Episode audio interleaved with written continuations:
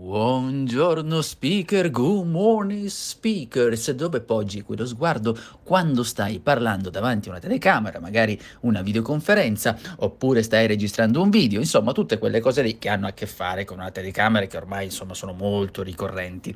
Allora c'è una differenza eh, tra quello che significa il parlare in pubblico, quindi come gestiamo il contatto visivo quando stiamo parlando in pubblico, dove dovremmo in teoria cercare di non dimenticarci di nessuno, poi dipende anche se siamo impauriti o meno, ci sono tante tecniche di cui ho discusso in più occasioni, potrai trovare anche in tantissimi miei video.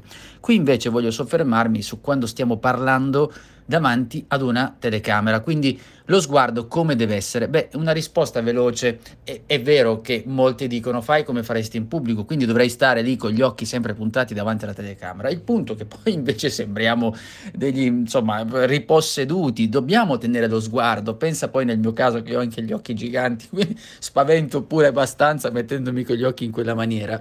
Però ogni tanto bisogna staccare lo sguardo come se fossimo davanti ad una persona, quindi ogni tanto girare lo sguardo potrebbe tornare utile. Ci sono queste differenze, queste differenze che bisogna conoscere, perché la solita cosa che si fa, si confonde quello che è il linguaggio, il parlare in pubblico e il parlare in video. Io ho letto anche dei testi dove sostanzialmente viene utilizzata la stessa cosa. Sì, ci sono le similitudini, ma ci sono anche delle differenze, tra cui questa che ti ho appena accennato.